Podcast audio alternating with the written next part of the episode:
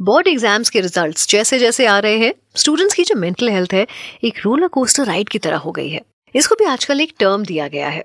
Exam anxiety कह लीजिए या परफॉर्मेंस एंग्जाइटी ये आखिर क्यों डेवलप हो जाती है? बच्चे इससे बाहर कैसे निकल सकते हैं और सबसे ज़रूरी है कि बच्चों को थेरेपी के लिए कन्विंस कैसे किया जाए। तो आज हेल्दी ज़िंदगी पॉडकास्ट में मैं इसी टॉपिक पर बात करूँगी। ज़्यादातर लोग ये मानते हैं कि एग्ज़ाम रिलेटेड फियर उन बच्चों को होता है जो अच्छा परफॉर्म नहीं करते। But this is not always true क्योंकि इस तरह का फियर या स्ट्रेस ना ही स्टूडेंट की मेरिट पर डिपेंड करता है और ना ही परफॉर्मेंस पर।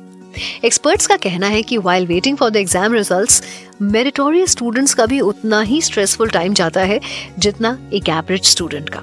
एग्ज़ाम एंग्जाइटी के जो सिम्टम्स हैं, उसको पेरेंट्स अक्सर नजरअंदाज कर देते हैं। एक एडवर्टीजमेंट देख रही थी मैं, जिसमें बच्चा जो है अच्छे से खाना नहीं खा रहा था तो उसकी मम्मी ने उसको ड्रामा समझकर एक टॉन्ट कर दिया। रियलाइज़ उसे तब होता है जब उसकी बेटी दोस्तों से बात करके अपने लॉस ऑफ़ एपेटाइट के बारे में बताती है, कि कैसे अक्सर उसको पैनिक अटैक्स आते हैं। एक्सपीरियंस किया होगा आपने कि जब आपका पहला ब्रेकअप हुआ था, सबसे ज़्यादा दर्द तब हुआ था, क्योंकि पहली बार आप उस इमोशन से एक्सपोज हुए थे। ठीक वैसे ही बच्चे stress emotion tension burden pressure इन सब चीज़ों से पहली बार मिल रहे होते हैं।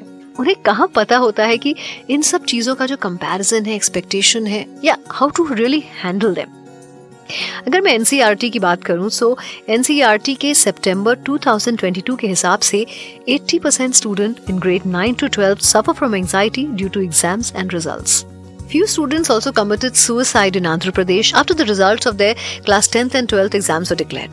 और न जाने कितने ही ऐसे हादसे हैं जो कि अब खबर बन चुके हैं।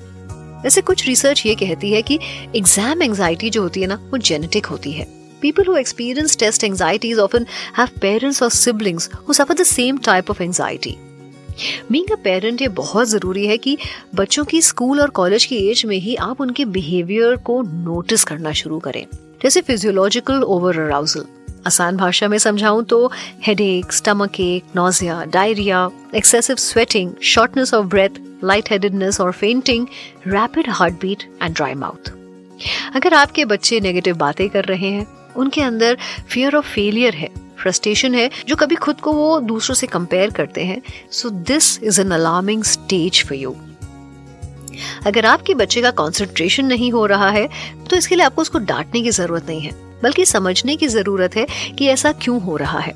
नोटिस कीजिए कि कहीं वो ब्लैंक या फ्रीज या कंफ्यूज तो नहीं हो रहा है, क्योंकि कई बार अंदर low self esteem depression anger या फीलिंग ऑफ़ हेल्पलेसनेस हो जाती है।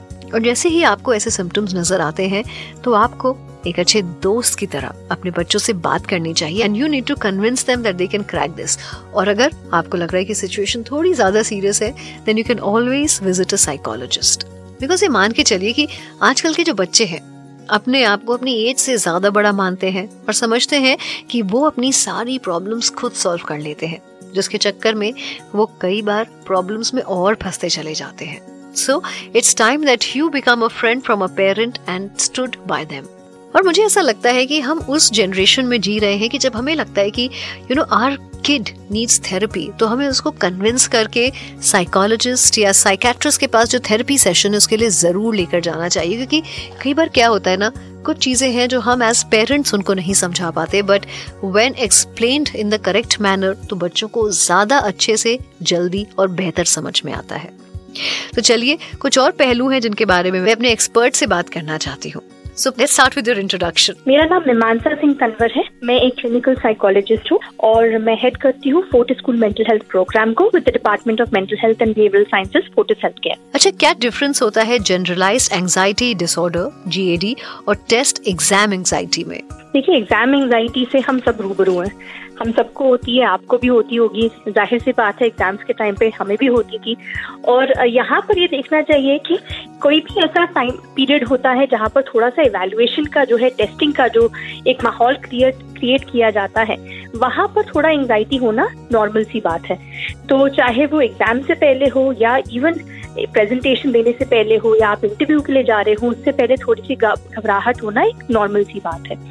पर जहाँ हम बात करते हैं एंजाइटी डिसऑर्डर की, वहाँ पर ये देखना ज़रूरी है कि हमारे डे टू डे फंक्शनिंग को अफेक्ट करता है इम्पेयर करता है। माने कि कोई भी ऐसी चीज़ जिससे हमें डर बहुत ज़्यादा लग रहा है। हम बहुत ज़्यादा वरी करने लगते हैं। इससे हमारी मेंटल हेल्थ पे इम्पैक्ट आता है, क्योंकि हमारी सोच थोड़ी नेगेटिव हो जाती है। जिस चीज़ से हमें डर डर लग रहा है, हम उसे अवॉइड करते हैं। You know if parents are really not understanding और cooperative then how can you deal with exam anxiety? जहाँ तक बच्चों की बात आती है, जब पेरेंट्स नॉन अंडरस्टैंडिंग है तो ऑब्वियस ही बात है कि बच्चे को भी ये लगने लगता है, डर लगने लगता है कि मैं अपने पेरेंट के साथ कैसे शेयर करूँ। और कहीं ना कहीं वो उन चीज़ों को अपने अंदर दबाना शुरू कर देते हैं पेरेंट्स से बात करना अवॉइड शुरू कर देते हैं। पर ये चीज़ गलत है, क्योंकि जब आप परेशानी में होते हैं तो बात करना बहुत ज़रूरी है। आप अपने दोस्तों से बात करें, आप अपने काउंसलर से बात करें, आप पेरेंट्स से फिर भी कोशिश करें।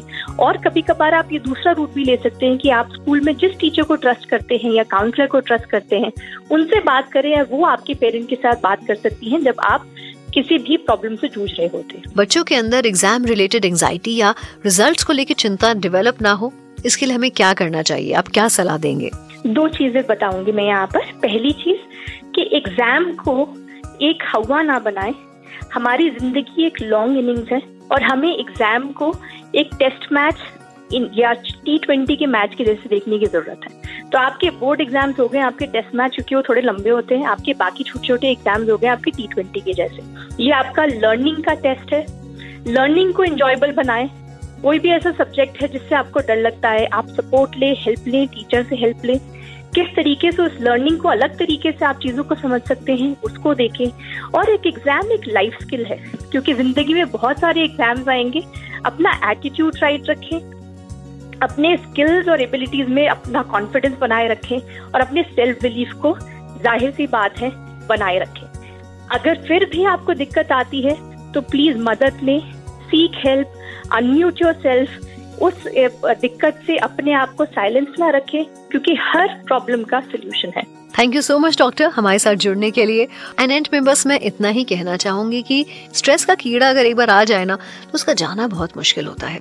इसीलिए कोशिश कीजिए that you are always and always there for your children फ़िलहाल, इस पॉडकास्ट में इतना ही। अगले पॉडकास्ट में कुछ नए टॉपिक के साथ आऊँगी। मैं Pooja only on H T health shorts Please use the information in this podcast as per your discretion. Kindly seek medical advice before implementing suggestions. You were listening to Health Shots brought to you by HT Smartcast. HT Smartcast.